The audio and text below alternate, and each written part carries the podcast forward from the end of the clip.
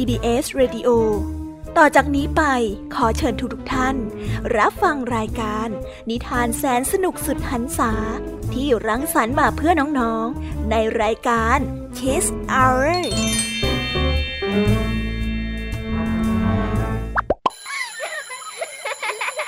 โรงเรียนเลิกแล้ว กลับบ้านพร้อมกับรายการ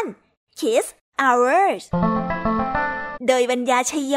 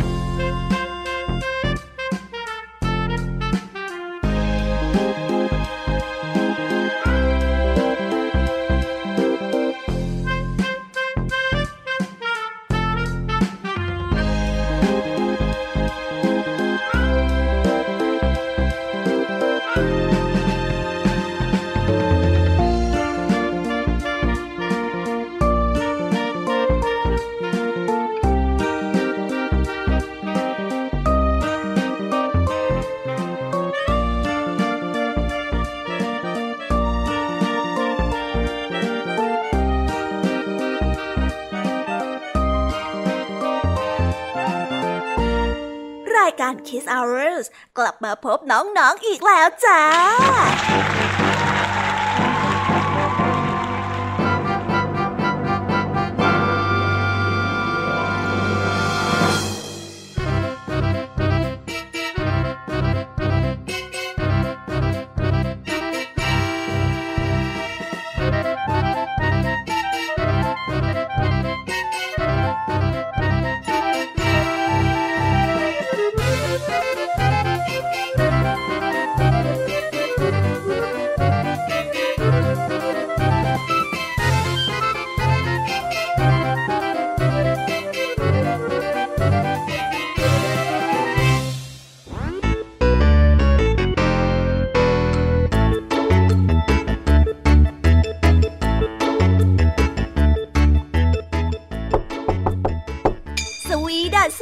น้องๆชาวรายการ Kiss Hour ทุกๆ คนนะคะ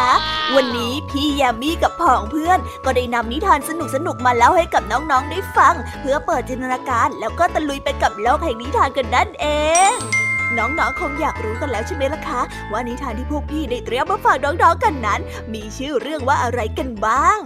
เดี๋ยวพี่ยามีจะบอกกันเกริ่นไว้ก่อนนะคะ พอให้เรียงน้ำย่อยกันเอาไว้ก่อนนะ วันนี้นะคะคุณครูหายใจดีของเราก็ได้นำนิทานเรื่อง เจ้าหญิงกะละแม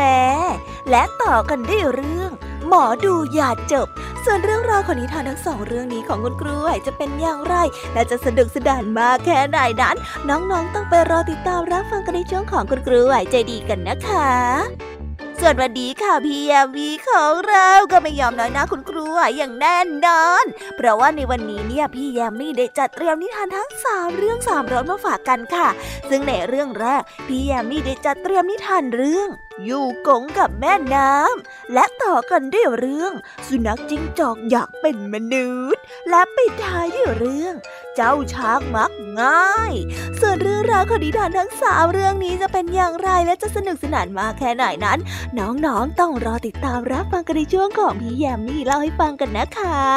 ส่วนนิทานสุภาษิตในวันนี้ มากันในสำนวนที่ว่า คบเด็กสร้างบ้าน ส่วนเรื่องราวและความหมายของคำคำนี้จะเป็นอย่างไร และจะสนุกสนานแค่ไหนนั้น น้องๆต้องรอติดตามรับฟังกันในช่วงของนิทานสุภาษิตจากลุงทางดี และก็เจ้าจอยตัวแสบของพวกเรากันนะคะ ปิดท้ายกันอีกเช่นเคยค่ะ กับนิทานของพี่เด็กดีจากทางบ้านในช่วงท้ายรายการของเรา ซึ่งในวันนี้นะคะ พี่เด็กดีก็ได้จัดเตรียมนิทานเรื่องกำตามสนองมาฝากกัน ส่วนเรื่องราวของนิทานเรื่องนี้จะเป็นอย่างไร และจะสนุกสนานมากแค่ไหนนั้น น้องๆต้องรอติดตามกันในช่วงท้ายรายการกับพี่เด็กดีของพวกเรากันนะคะ โอ้โห เป็นยังไงกันบ้างล่ะคะน้องๆ ได้ยินแค่ชื่อเรื่องนิทานก็น่าสนุกแล้วใช่ไหมล่ะคะพี่ยามีก็ตื่นเต้นที่อยากจะรอฟังนิทานที่พวกเรารออยู่ไม่ไหวแล้วล่ะค่ะ งั้นเอาเป็นว่าเราไปฟังนิทานทั้งหมดเลยดีกว่าไหมคะเพราะว่าตอนนี้เนี่ยคุณครูหายใจดี ได้มารอน้องๆอยู่ที่หน้าห้องเรียนแล้วล่ะค่ะ งั้นเราไปหาคุณครูไหวกันเถอะนะคะ ไปกันเลย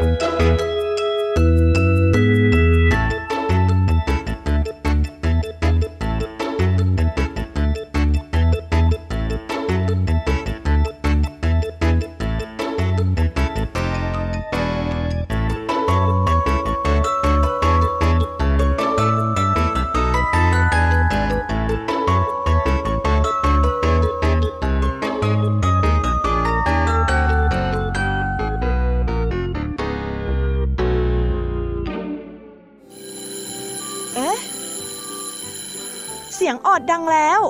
อุ้ยต้องไปเข้าเรียนแล้วล่ะค่ะ ไม่รอช้า เราไปหาคู่ไหวกันเถอะ ไปกันเลย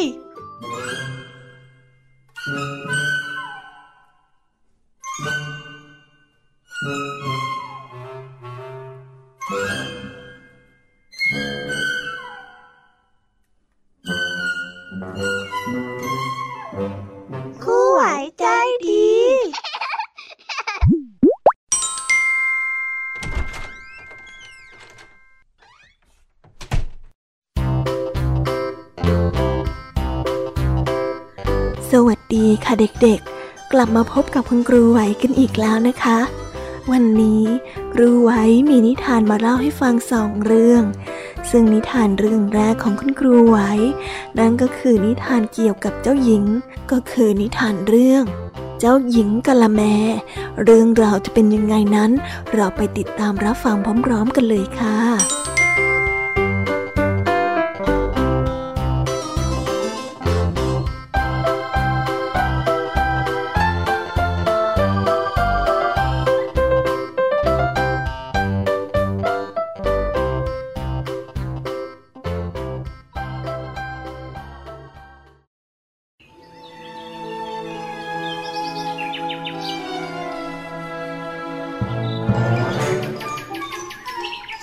ครั้งหนึ่ง มีเจ้าหญิงองค์หนึ่ง ชื่อว่าเจ้าหญิงกะละแม เจ้าหญิง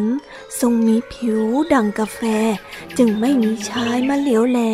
แต่เจ้าหญิงนั้น เขาก็ได้ไม่แคร์เพราะพระองค์ไม่อยากจะแต่งงานกับเจ้าชายแย่ๆ ที่สนใจแต่รูปร่างภายนอก แทนที่จะมองความงามแต่ในจิตใจของผู้หญิง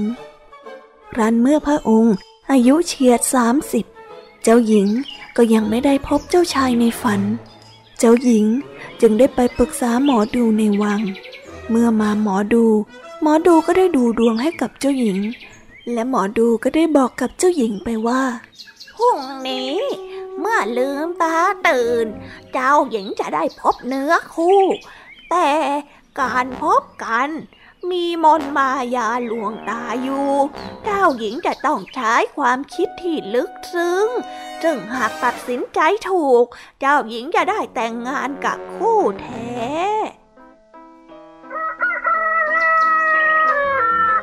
เมื่อเช้าวันรุ่งขึ้น เมื่อเจ้าหญิงลืมตาตื่นขึ้นมา เจ้าหญิงก็ได้พบเนื้อคู่ปรากฏอยู่บนเพดาน เนื้อคู่ที่เจ้าหญิงพบนั่นก็คือ ตุ๊กแกตัวใหญ่ ซึ่งเกาะอยู่บนเพดานที่เนื้อเตียงของเจ้าหญิง แม้ในตอนแรก เจ้าหญิงจะรู้สึกขยะแขยง แต่เมื่อคิดถึงคำทำนายของเจ้าหญิง จึงเดาว่า ตุ๊กแกอาจจะเป็นเจ้าชายที่โดนสาบแบบเจ้าชายกบในนิทาน ซึ่งหากเจ้าหญิงจุ่มพิษที่ตุ๊กแก เจ้าตุ๊กแกก็อาจจะกลายร่างเป็นเจ้าชายได้ เจ้าหญิงคนนี้จึงคิดในใจ แล้วพระองค์ก็ได้คว้าตุ๊กแกตัวนั้นมาจูมพิษจวบจวบ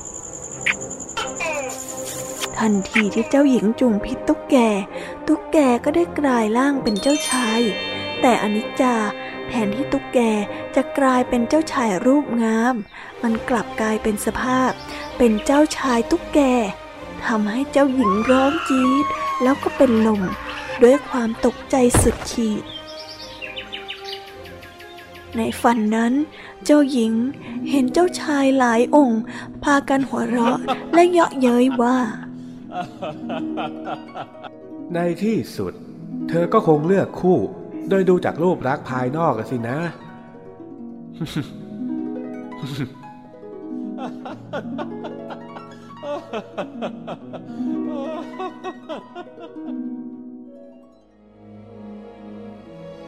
เสียงเย้ยหยันในฝันของเธอนั้นทำให้เจ้าหญิงต้องตื่นขึ้นมา ภาพแรกที่เจ้าหญิงเห็นอยู่ข้างเตียงนั้น ก็คือเจ้าชายตุ๊กแก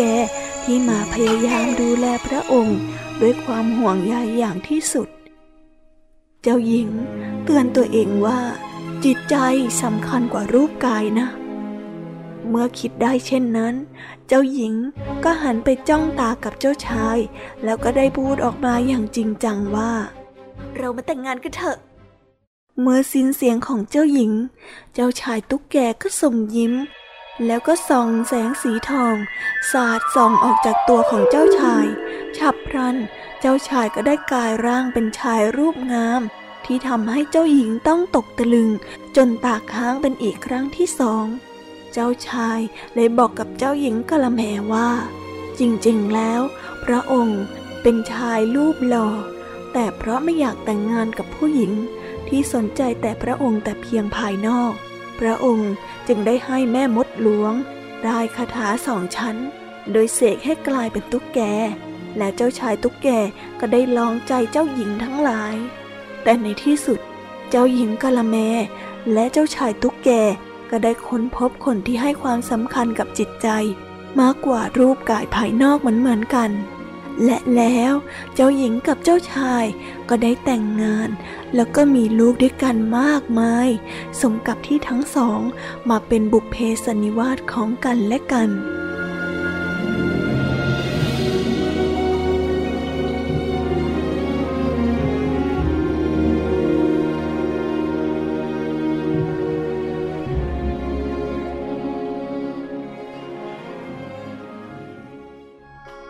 ก็ได้จบไปแล้วนะคะสำหรับนิทานเรื่องที่หนึ่งของคุณครูไหว เป็นยังไงกันบ้างสนุกกันไหมเอ่ยงั้นเราไปต่อกันในนิทานเรื่องที่สองของคุณครูไหวกันเลยนะคะ ในนิทานเรื่องที่สองนี้ ครูไหวก็ได้เตรียมนิทานเรื่อง หมอดูยาจกมาฝากกัน เด็กๆอยากรู้กันแล้วหรือยังเอ่ย ว่าเรื่องราวจะเป็นอย่างไรอ่าถ้าอยากรู้กันแล้ว งั้นเราไปฟังนิทานเรื่องนี้พร้อมๆกันได้เลยค่ะ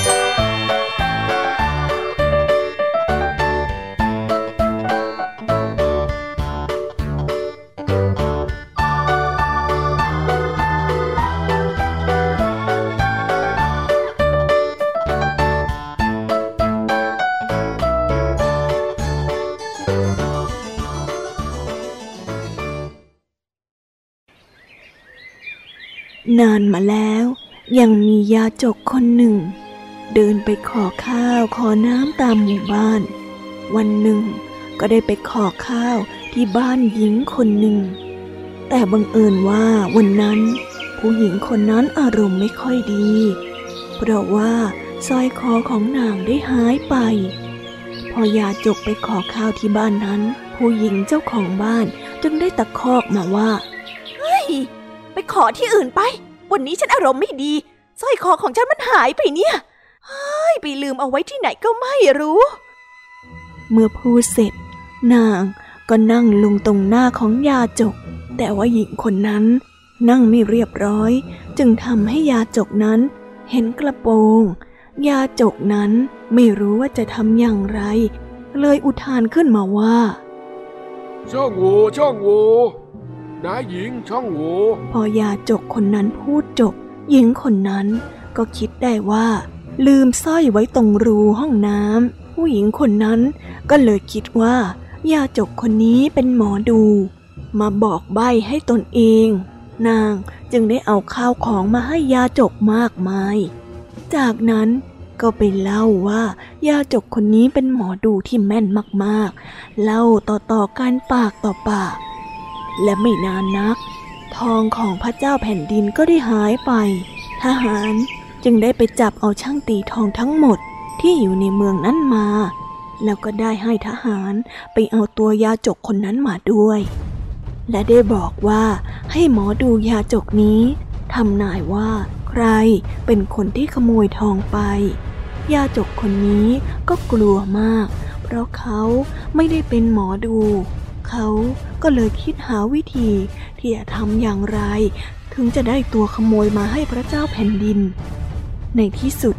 ยาจกก็คิดขึ้นได้ เขานับดูช่างทองว่ามีกี่คน แล้วก็ให้ทหารไปหาถังมาใส่สี แล้วก็มาให้เท่ากับจำนวนของช่างทอง พอทหารมาครบแล้ว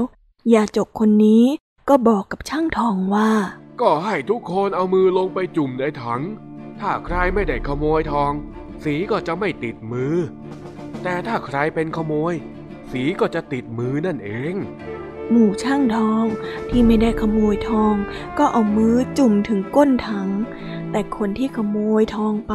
ก็เอามือจุ่มไม่ถึงก้นถัง เสร็จแล้วยาจก มันก็ได้บอกให้ช่างทอง เอามือออกจากถัง ปรากฏว่า คนที่ไม่ได้ลักนั้น มือ เปื้อนสีหมดทั้งมือและก็แขน มีคนเดียวเท่านั้นที่มือเปื้อนสีน้อยกว่าคนอื่น ยาจกก็เลยบอกกับพระเจ้าแผ่นดินไปว่า นั่นไง ไอ้คนที่สีติดมือน้อยที่สุดนั่นแหละ ที่เป็นคนที่ขโมยทองของท่านไปน่ะท่านเจ้าเมือง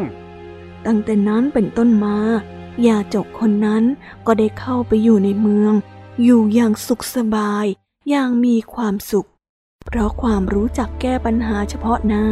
บวกกับความโชคดีแบบสุดๆ ตั้งแต่นั้นเป็นต้นมา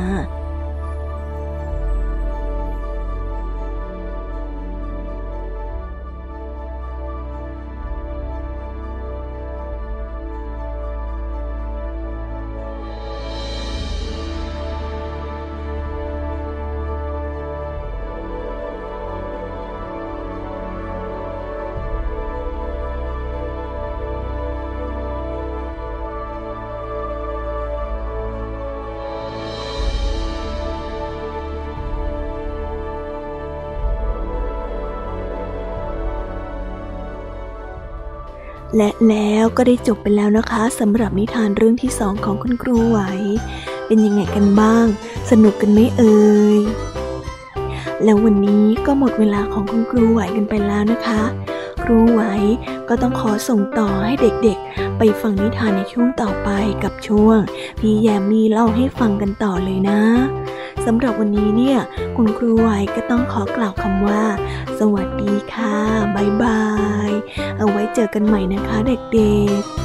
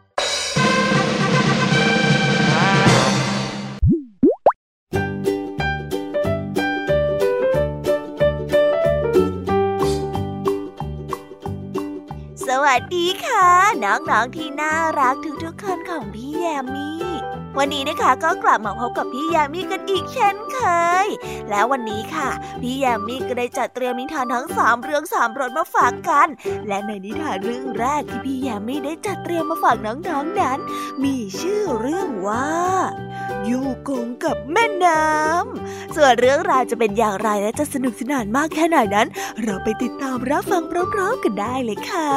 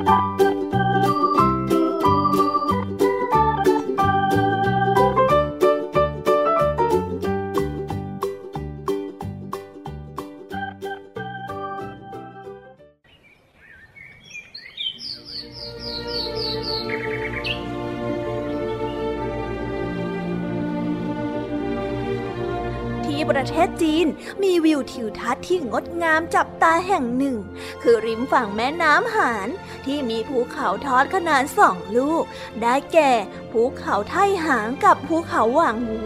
มีตำนานหนึ่งเล่าว่าภูเขาทั้งสองลูกที่ตั้งตะงาดอยู่ตรงข้ามกันนี้ เมื่อหลายร้อยปีก่อน กลับพาซ้อนกัน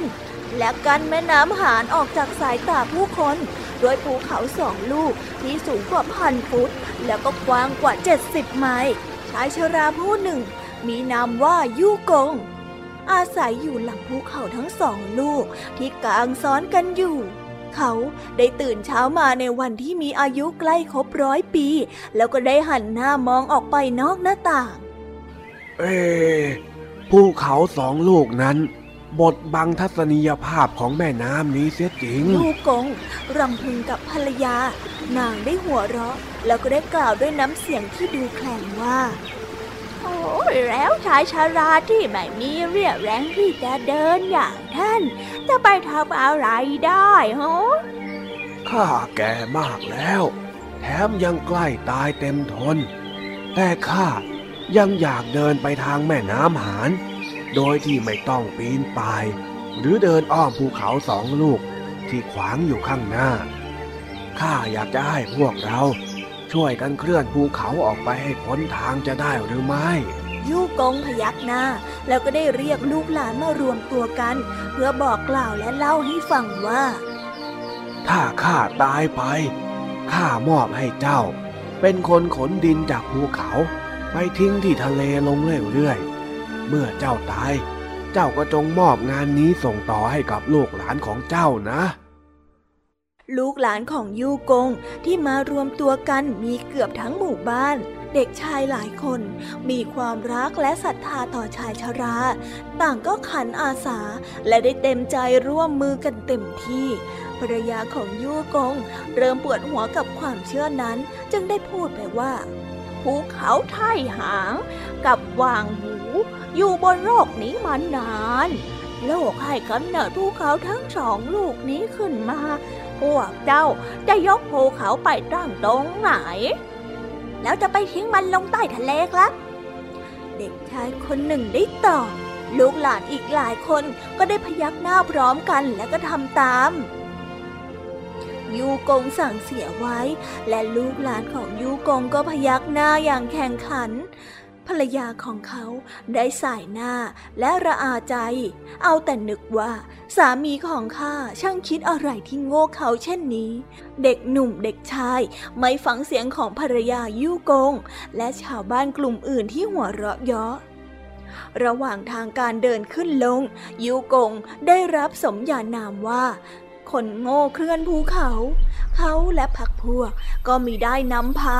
ต่างก็ได้ก้มหน้าก้มตา ช่วยกันตัดต้นไม้บนภูเขา ขนต้นไม้ ขนดินบนภูเขา ไปทิ้งลงทะเล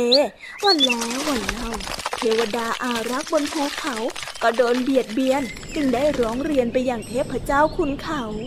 เทพเจ้าแห่งคุณเขาต้องลงมาดูกิจการของยู่โกงด้วยตนเอง เทพเจ้าแห่งขุนเขา เขาได้พูดพลางก้มหน้ามองภูเขาที่เปรียบเหมือนร่างกายของตนเอง สักวันหนึ่ง คนเหล่านี้อาจจะขุดดินลงมาถึงปลายเท้าข้าก็เป็นได้ ไม่ว่าจะอย่างไร คนพวกนี้ไม่เลิกล้มความตั้งใจเป็นแน่ เห็นทีข้าคงจะต้องยอมให้กับคนพวกนี้ซะแล้วล่ะ มื่อได้ตัดสินใจเด็ดขาด เทพเจ้าแห่งขุนเขา ก็ได้ใช้อำนาจวิเศษ ขยับขุนเขาทั้งสองลูกให้ห่างออกจากกัน เปิดทัศนียภาพให้ยูโกงมองเห็นแม่น้ำฮาน จากหน้าต่างบนบ้านของตนเอง โดยไร้สิ่งบดบังวันนั้นยูกงอายุมากกว่าร้อยปี แล้วก็ได้หมดลมหายใจลงไปอย่างมีความสุข ทิ้งไว้แต่ตำนานเล่าขาน เมื่อคนรุ่นหลังปีนขึ้นไปยังยอดเขา บนสุดของภูเขาไทหางและหว่างหูพวกเขาก็ได้เล่าต่อกันมาว่า เขาทั้งสองลูกนี้ถูกเคลื่อนให้ห่างออกจากกันได้ด้วยความพยายามของคนที่ได้ชื่อว่าคนโง่คนหนึ่ง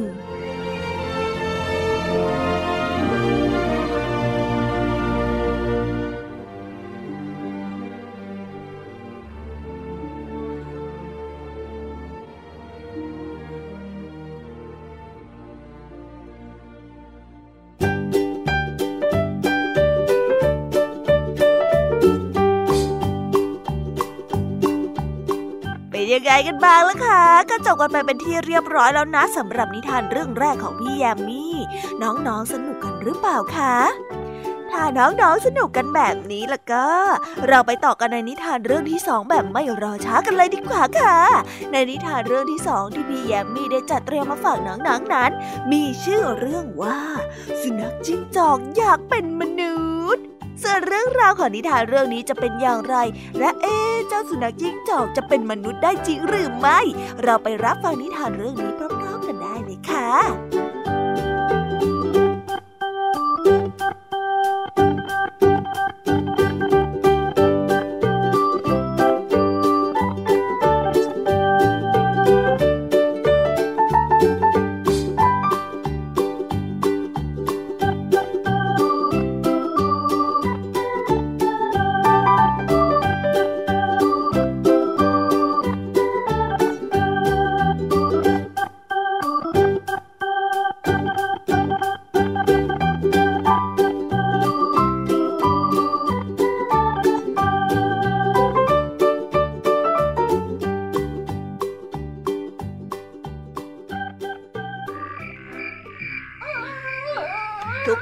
ันที่พระจันทร์นั้นเต็มดวง สุนัขจิ้งจอกก็จะวิ่งออกจากป่า แล้วก็มานั่งอยู่บนทุ่งหญ้า แล้วก็ขอพรกับพระจันทร์ ให้มันนั้นมีอิทธิฤทธิ์แปลงร่างเป็นมนุษย์ได้ เพราะว่ามันเบื่อกับการเป็นสัตว์ป่าเต็มทีซึ่งสุนัขจิ้งจอกตัวนี้มีความเชื่ออย่างหนึ่งนอกจากการขอพรต่อพระจันทร์แล้ว มันยังเชื่อว่า หากว่ามันเลิกกินเนื้อสัตว์ แล้วหันกลับมากินเนื้อมนุษย์แทนสักวันหนึ่งจะต้องกลายเป็นมนุษย์ได้แน่แน่ๆ วันหนึ่ง ขณะที่ขอพรกับพระจันทร์อย่างที่ทำอยู่ทุกครั้ง เวลาพระจันทร์นั้นเต็มดวง พระจันทร์บนขอบฟ้าก็จะถามขึ้นมาว่า เจ้าคิดหรือว่าการขอพรของเจ้าจะได้ผล ในเมื่อเจ้ายังฆ่ามนุษย์อยู่เช่นนี้ สุนัขจิ้งจอกเลยได้ตอบกลับไปอย่างโง่เขลาว่า ถ้าข้าไม่กินเนื้อมนุษย์แล้วข้าจะกลายเป็นมนุษย์ได้อย่างไรกันเล่าเจ้าจันเอ๋ย พระจันทร์จึงได้เตือนสติแก่มันว่า การที่เจ้าไม่ฆ่าสัตว์นั้นเป็นเรื่องที่ดี แต่การที่เจ้าหันมาฆ่ามนุษย์แทนนั้นเป็นเรื่องการทำบาป หากยังเข็นฆ่าอยู่เช่นนี้ เจ้าจะไม่มีทางเป็นมนุษย์ได้หรอก สุนัขจิ้งจอกฟังแล้วก็รู้สึกงงยิ่งนัก มันไม่เข้าใจว่าที่แท้แล้วทำยังไงถึงจะได้เป็นมนุษย์กันแน่ มันจึงได้สอบถามกับพระจันทร์ไปว่า ถ้าเช่นนั้นข้าควรจะต้องทำอย่างไรเล่า บอกข้าทีเถิดพระจันทร์ จึงได้ตอบกลับมาว่า เจ้าก็ละเว้นจากการฆ่า จงหันมาทำความดี และภูมิใจในชาติกำเนิดของตนเองดีกว่า ไม่มีสิ่งใดที่ดีเท่ากับการที่เป็นตัวเราได้หรอกหลังจากวันนั้น สุนัขจิ้งจอกก็เชื่อในคำเตือนสติของพระจันทร์ และก็ไม่ไปฆ่ามนุษย์อีกเลย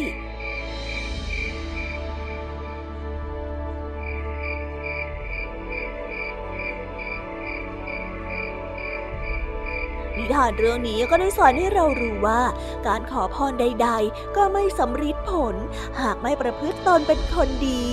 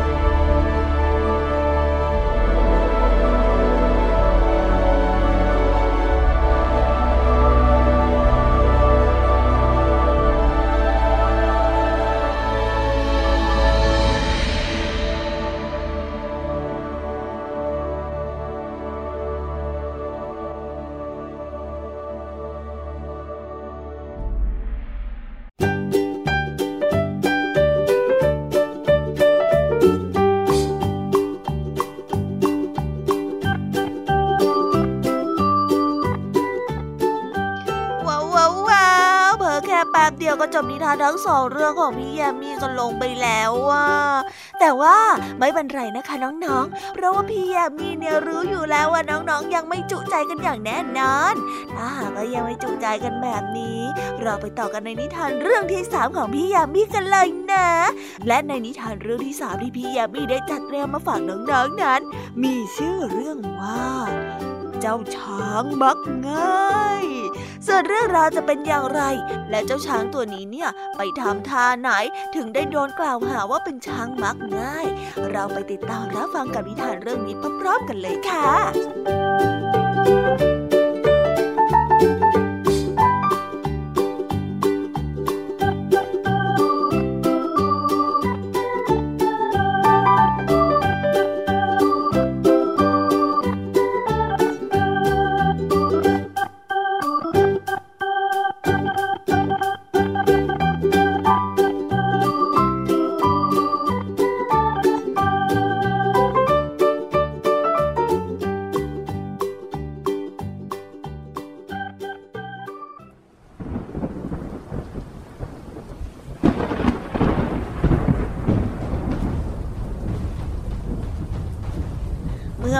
มานมานี้ มีพายุฝนลูกใหญ่พัดมาทำเอาบ้านเรือนเสียหายไปหลายหลัง หนึ่งในนั้นคือบ้านของเจ้าสิงโตเจ้าป่า แต่เมื่อในบ้านนั้นพังไปแล้ว หากว่าจะซ่อมแซมก็คงไม่แข็งแรงทนทานเหมือนเดิม ดังนั้นสิงโต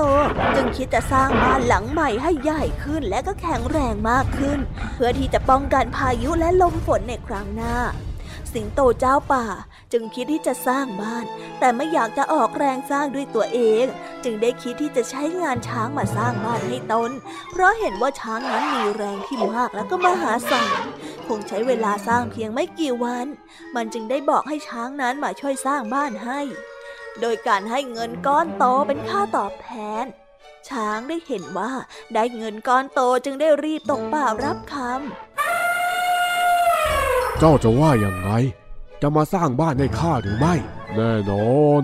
เดี๋ยวพรุ่งนี้ข้าจะเริ่มสร้างให้แต่เช้าเจ้าละแล้วพอถึงวันรุ่งขึ้นช้างก็เดินรีบมาสร้างบ้านให้กับสิงโตตั้งแต่เช้า อย่างที่ได้บอกเอาไว้ เมื่อลงมือสร้างแล้ว เพียงไม่นานก็เสร็จเรียบร้อย ได้บ้านหลังใหญ่แข็งแรงอย่างที่สิงโตนั้นต้องการ เอาละข้าไปตัดไม้มาสร้างบ้านเสร็จแล้ว คราวนี้แหละจะได้เริ่มลงมือสักที ช้างได้บอกกับเจ้าสิงโต เจ้าสิงโตเห็นว่าบ้านนั้นสร้างออกมาได้อย่างรวดเร็วแล้วก็สวยงาม ก็ไม่คิดที่จะเกี่ยงงอนเดรีบให้ค่าตอบแทนก้อนโตกับเจ้าช้างตามที่ตกลงกันไว้อะเอานี่ไป เป็นค่าตอบแทนของเจ้า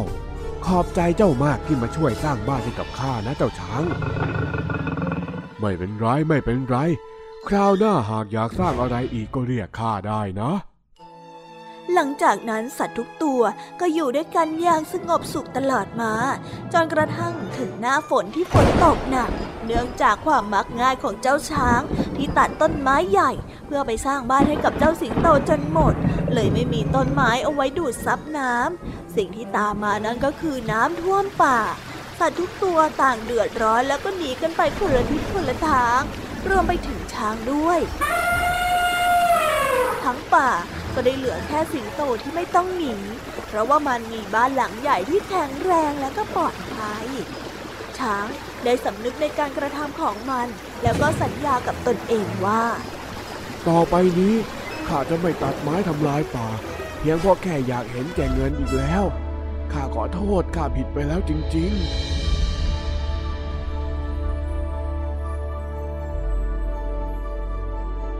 นิทานเรื่องนี้ก็ได้สอนให้เรารู้ว่า จงใช้สติคิดไตร่ตรองให้รอบคอบอย่าเห็นแก่ได้ จนลืมนึกถึงผลที่จะตามมาในภายหลัง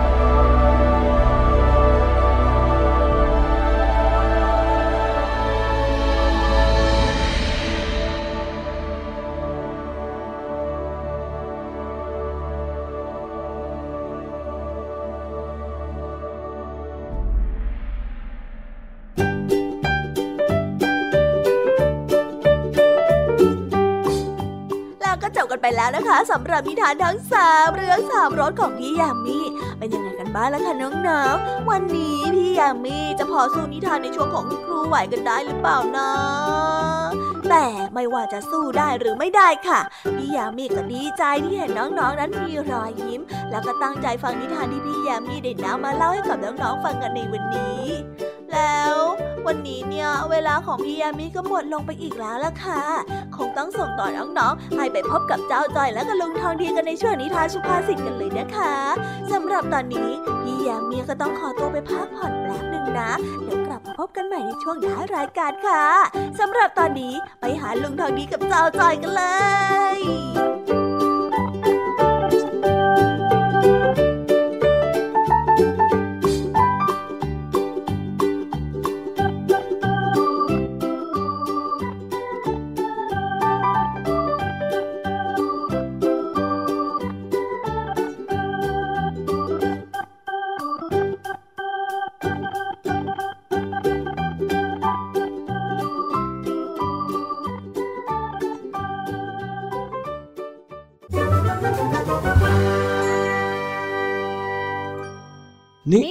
สุภาษิต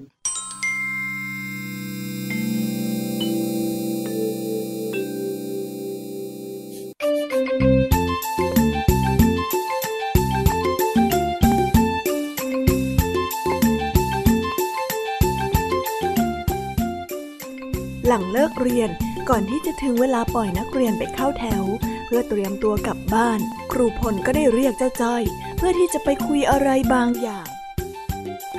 จ้อยจ้อยจ้อยมานี่แป๊บหนึ่งสิ ครูมีเรื่องจะวานซะหน่อยนะครับ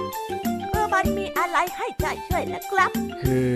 ครูสงสัยนะ่ะครูอยากจะรู้ว่าลุงทองดีเขาเป็นช่างไม้ฝีมือดีประจำหมู่บ้านใช่ไหมฮ่า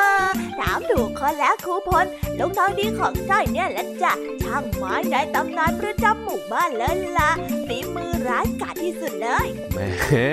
ไม่ต้องโฆษณาขนาดนั้นก็ได้มั้งจ้อยเฮ้ว่าแต่ครูพลถามจ้อยทำไมล่ะครับหรือ ว่า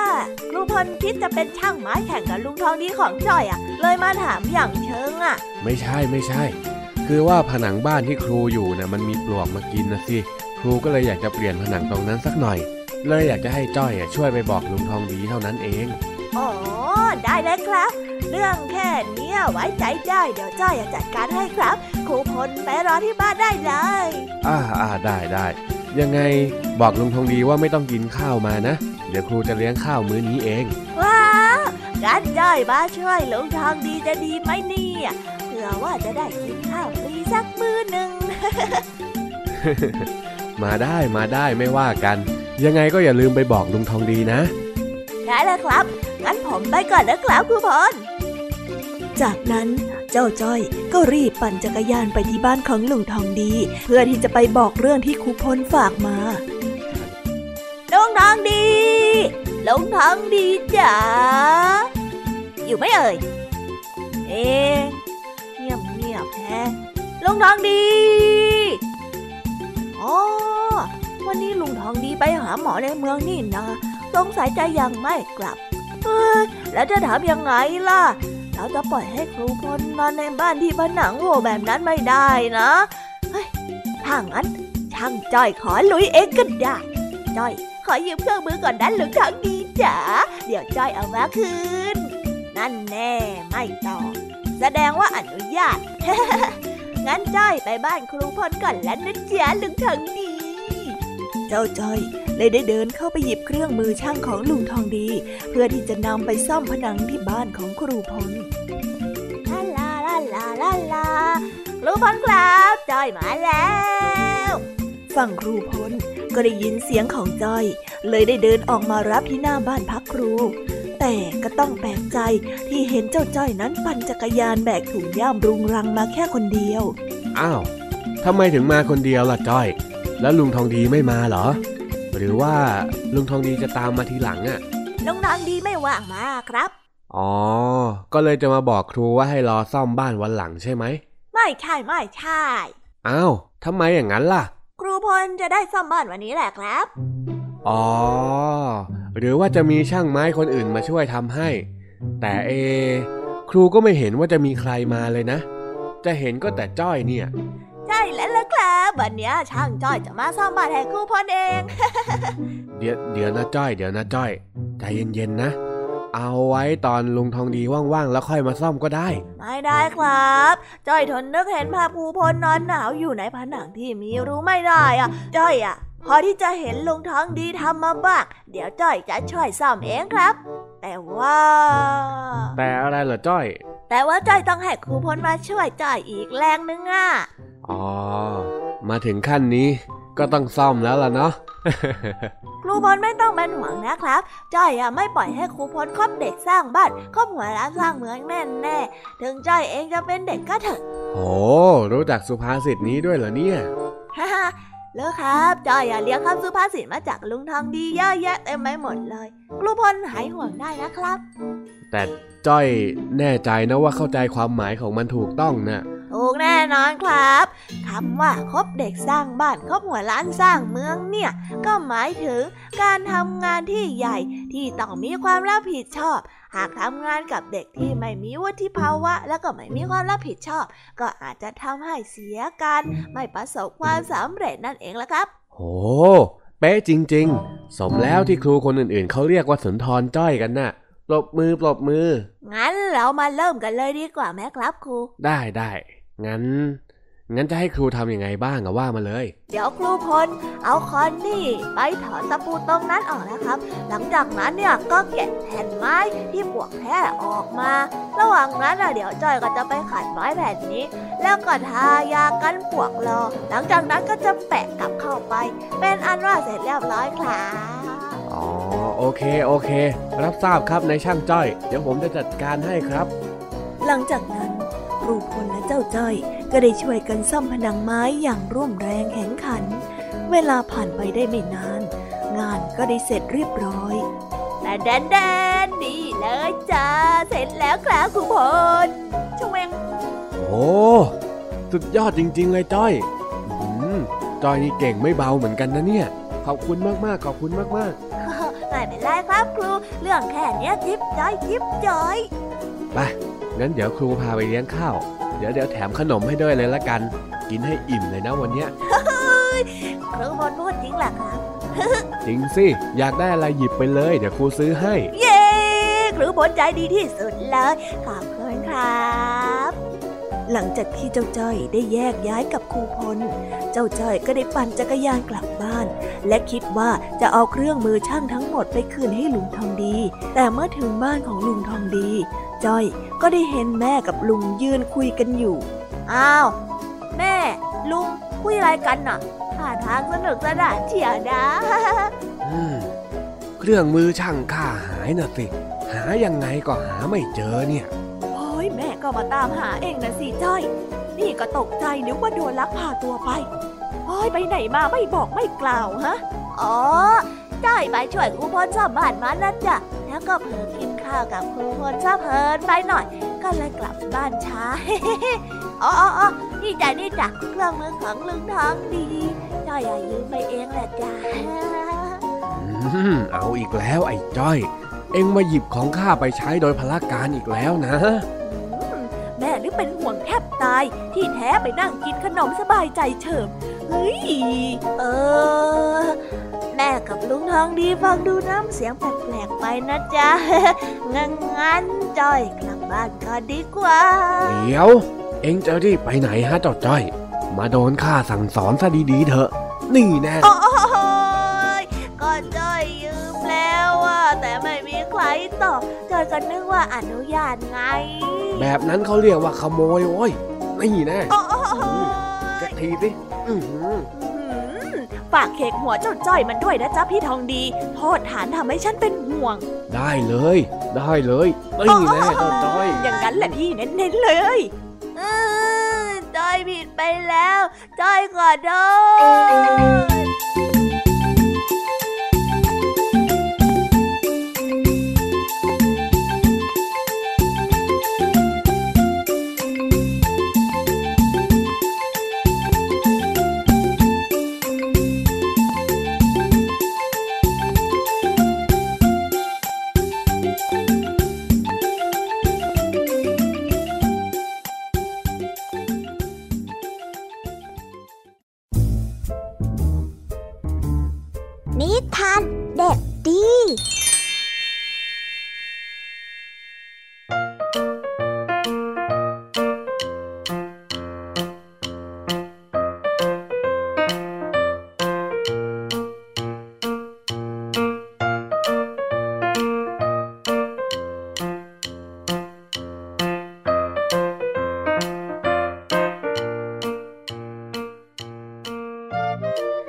วัสดีครับน้องๆ วันนี้ก็กลับมาพบกับพี่เด็กดีกันอีกเช่นเคยนะ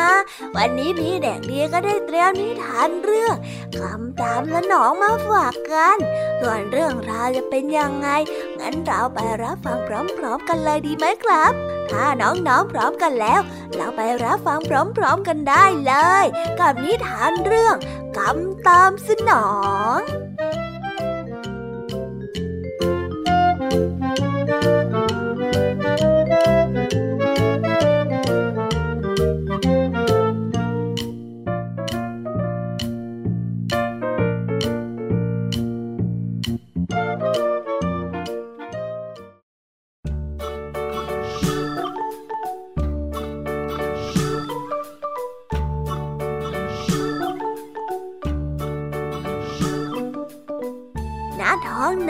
แสนจะกว้างใหญ่ ต้นข้าวได้ปลิ้วไหวโอนเอ็นไปตามสายลม ได้มีโคแก่ๆตัวหนึ่งกำลังแทะเล็มหญ้าอยู่ที่ใต้ต้นไม้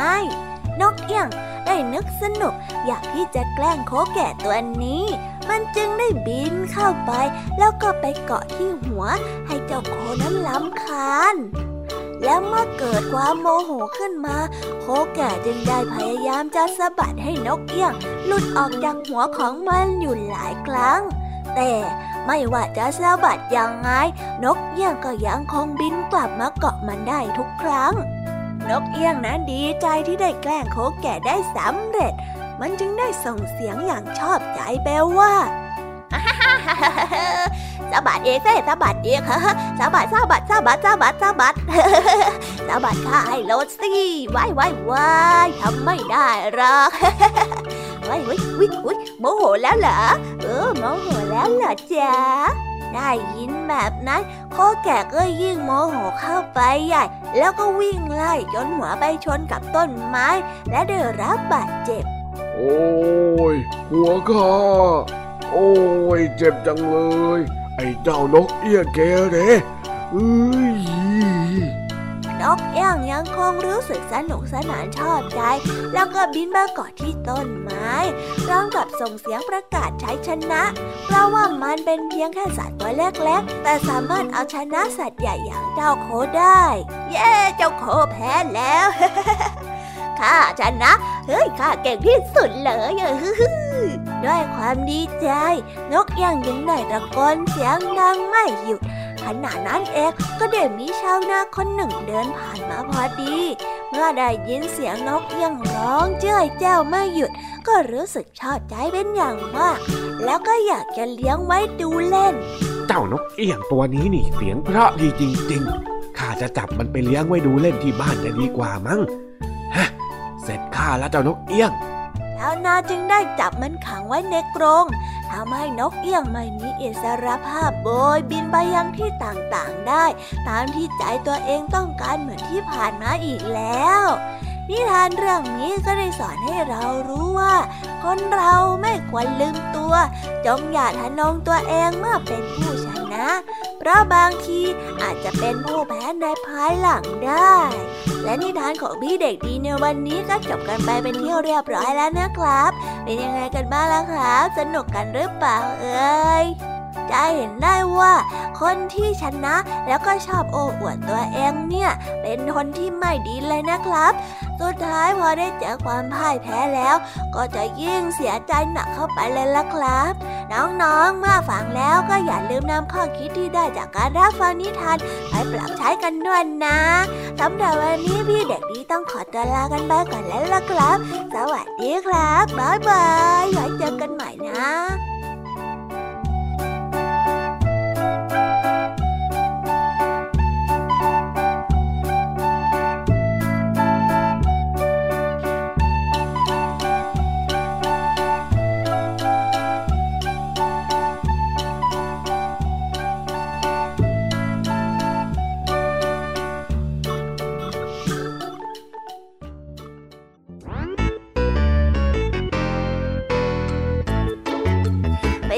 น้องๆสำหรับนิทานหลากหลายเรื่องราวที่ได้รับฟังกันไปในวันนี้ สนุกกันหรือเปล่าเอ่ย หลากหลายเรื่องราวที่ได้นำมาเนี่ย บางเรื่องก็ให้ข้อคิดสะกิดใจ บางเรื่องก็ให้ความสนุกสนานเพลิดเพลิน แล้วแต่ว่าน้องๆเนี่ยจะเห็นความสนุกสนานในแง่มุมไหนกันบ้าง ส่วนพี่ยามีแล้วก็พ่องเพื่อนเนี่ยก็มีหน้าที่ในการนำนิทานมาส่องตรงถึงน้องๆแค่นั้นเองละค่ะ แล้ววันนี้นะคะ เราก็ฟังนิทานกันมาจนถึงเวลาที่กำลังจะหมดลงอีกแล้วอะหอย ใคร ที่ฟังไม่ทันเนี่ย หรือว่าฟังไม่ครบ ก็สามารถไปย้อนรับฟังได้ที่เว็บไซต์ไทย PBS Radio หรือที่แอปพลิเคชันไทย PBS Radio ได้นะ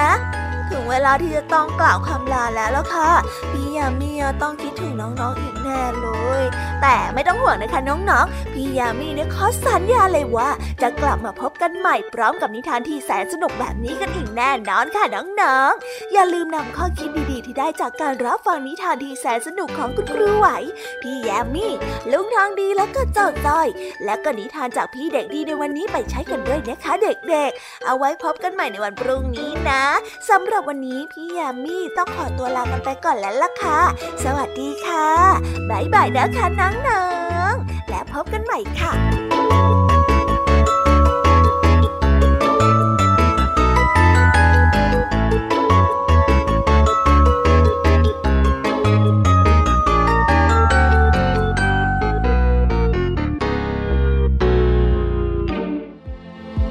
ดตามรับฟังรายการย้อนหลังได้ที่ เว็บไซต์และแอปพลิเคชันไทย PBS Radio ไทย PBS Radio วิทยุข่าวสารสาระ เพื่อสาธารณะและสังคม